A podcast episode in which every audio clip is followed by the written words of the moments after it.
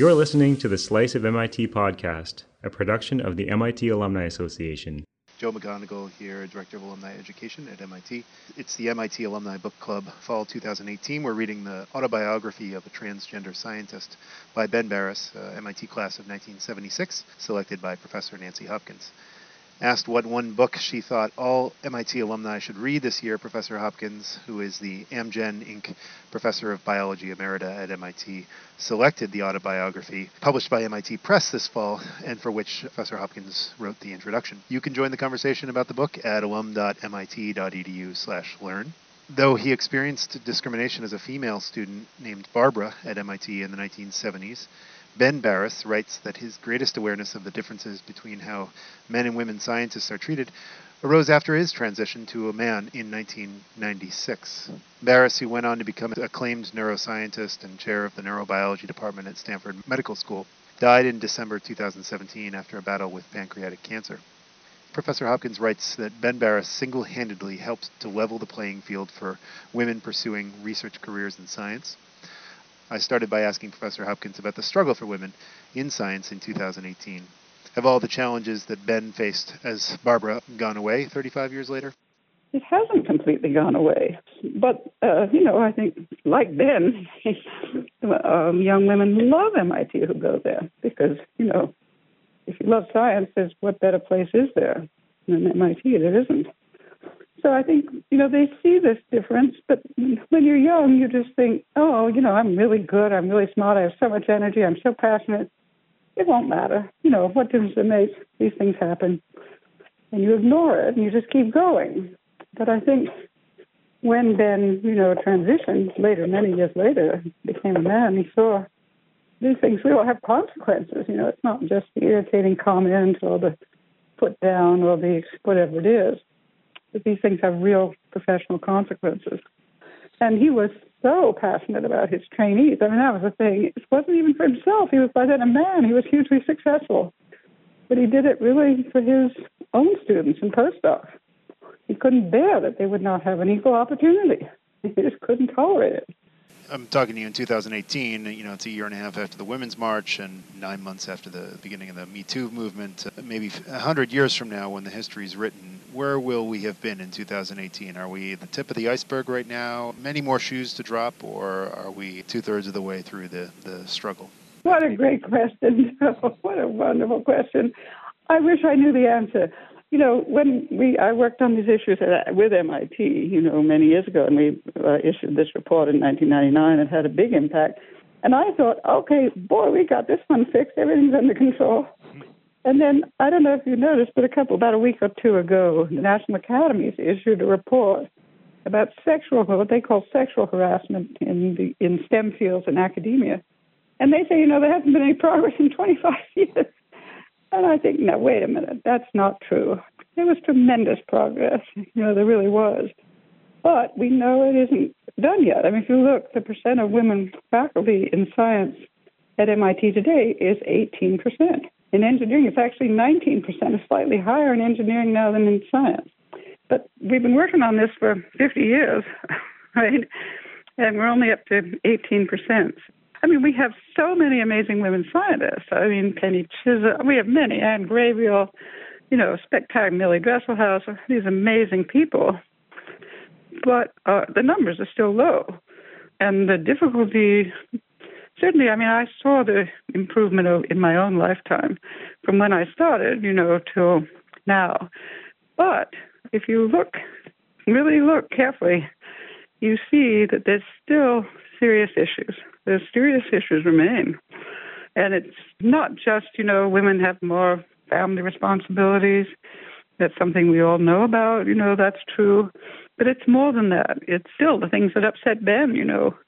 It's the undervaluation and the exclusion from full participation. And he saw it, you know, as a transgendered person, he saw it as a woman, and he saw it also because of those experiences for the minorities as well and he took them all on. You know, he he fought the battle for everybody. Did he ever seek to be or want to be a spokesperson for the transgender quote unquote community?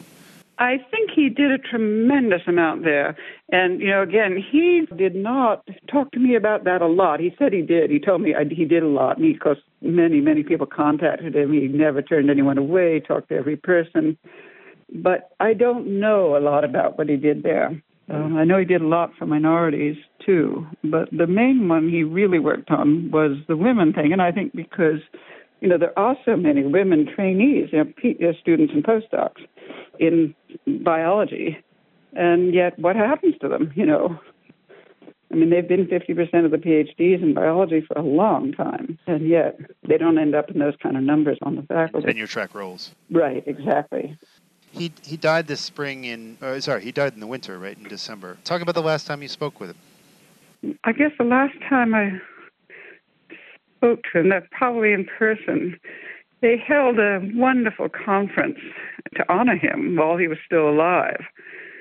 And they asked me to speak, and so I went to this conference. And um, it was mostly his former students and postdocs and his mentors. He also uh, loved his mentors like family members, and the people who trained him.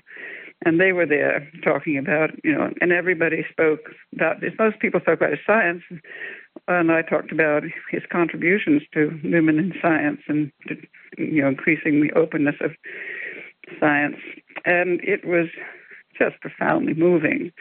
To and because you know it's a funny thing. I knew, I mean, how much he meant to me. I don't think I fully realized that he meant that much to that many people. You know, it was again seeing how many people loved him. So that was when I saw him in prison, but we continued to email up until you know when he was at home dying uh, in hospice care, I guess. So right to the end, he was emailing. I mean, I think also this question: what allowed him to overcome these obstacles and be so loving and so generous, and you know the kind of person he was. What is it about him that made him able to do that? And the thing about the science, you know, I mean, science is a rough business, right? And he had a tough time. He couldn't get a grant when he started out in the faculty position. And that is a killer. I mean, a lot of people are just done in by that, you know, but somehow he was had this I don't know what it is. I never did. no, no, I think I'll never understand the guy. You know, you didn't hear whining and wailing. You just heard more determination, I mean, his passion was so great, his optimism, his strength, all these qualities. I mean, it's inspire. It's an inspiration. You know, what helps people to get over these kind of obstacles, and how do how do we learn from that? You know, that the things that seem like, oh my God, I didn't get a grant, the world's coming to an end. You know, no, it isn't really. it's not. We see a lot. A lot of academics turn to despair. Uh... And or negativity, or competitiveness, or nastiness, or backbiting, or mean spirit. You know, all of us have those tendency. And who knows? Maybe he was mad. At, I'm sure he was. But no, I knew him a long time. You know, and he almost never said a negative thing about anybody, and only if they were being brutally nasty to somebody else. You know, not to him. It wasn't that he. You know, somebody was nasty to me. It was. Oh, they're not being nice to their students. You know, it was always about others, not about him. Extraordinary. And also about his science. I mean, because it's also the same thing about his science. And as he said, and I, it's sort of true. You know, anybody who does really innovative, good science, really good stuff, the way he did, will tell you kind of the same thing. And that is that when they started out to do their best work, they were told, "Oh, that will never work. What a terrible idea that is." You know, and so it requires some of that same quality. I mean, you have to believe in what you're doing so deeply if you just go along with everybody else, well, you're never going to do anything that important, probably. And he talks about that in this book. I thought that was very interesting because that is a similar quality. You know, what does it take? And the other thing was, you know, he didn't get uh, told to be a scientist by his parents. Came from a poor background. So a few individuals really shaped his career. And it shows you, oh my God, the importance of a good mentor. So I thought that's a very interesting thing. What is it that helps somebody to have a successful career. I mean, obviously his skill and his incredible talent and all that, but also these individuals who came at the right moment and he was able to use their those connections and the inspiration he got from them to turn things around for himself. You know, so Martin Raff and, and David Corey at Harvard, and then a guy that he couldn't get a grant, and then somebody from NIH called him up and had seen one of his papers and said, it's a great paper. How come you don't reference the NIH? He said, because I can't get a grant. And the guy said, what? So took him on and, you know, became his protector for 20 years. These people supported him and helped him. And I think that also inspired him to be a mentor for other people because he saw that, you know, these people made it possible for him to get over these obstacles. Well, the book is the autobiography of a transgender scientist. It's written by Ben Barres, class of 1976, and it's the subject of our MIT Alumni Book Club reading this fall. It was selected by Professor Nancy Hopkins and published by MIT Press. We encourage alumni to check out the book and join the conversation about it by visiting alum.mit.edu/learn. Professor Hopkins, thank you.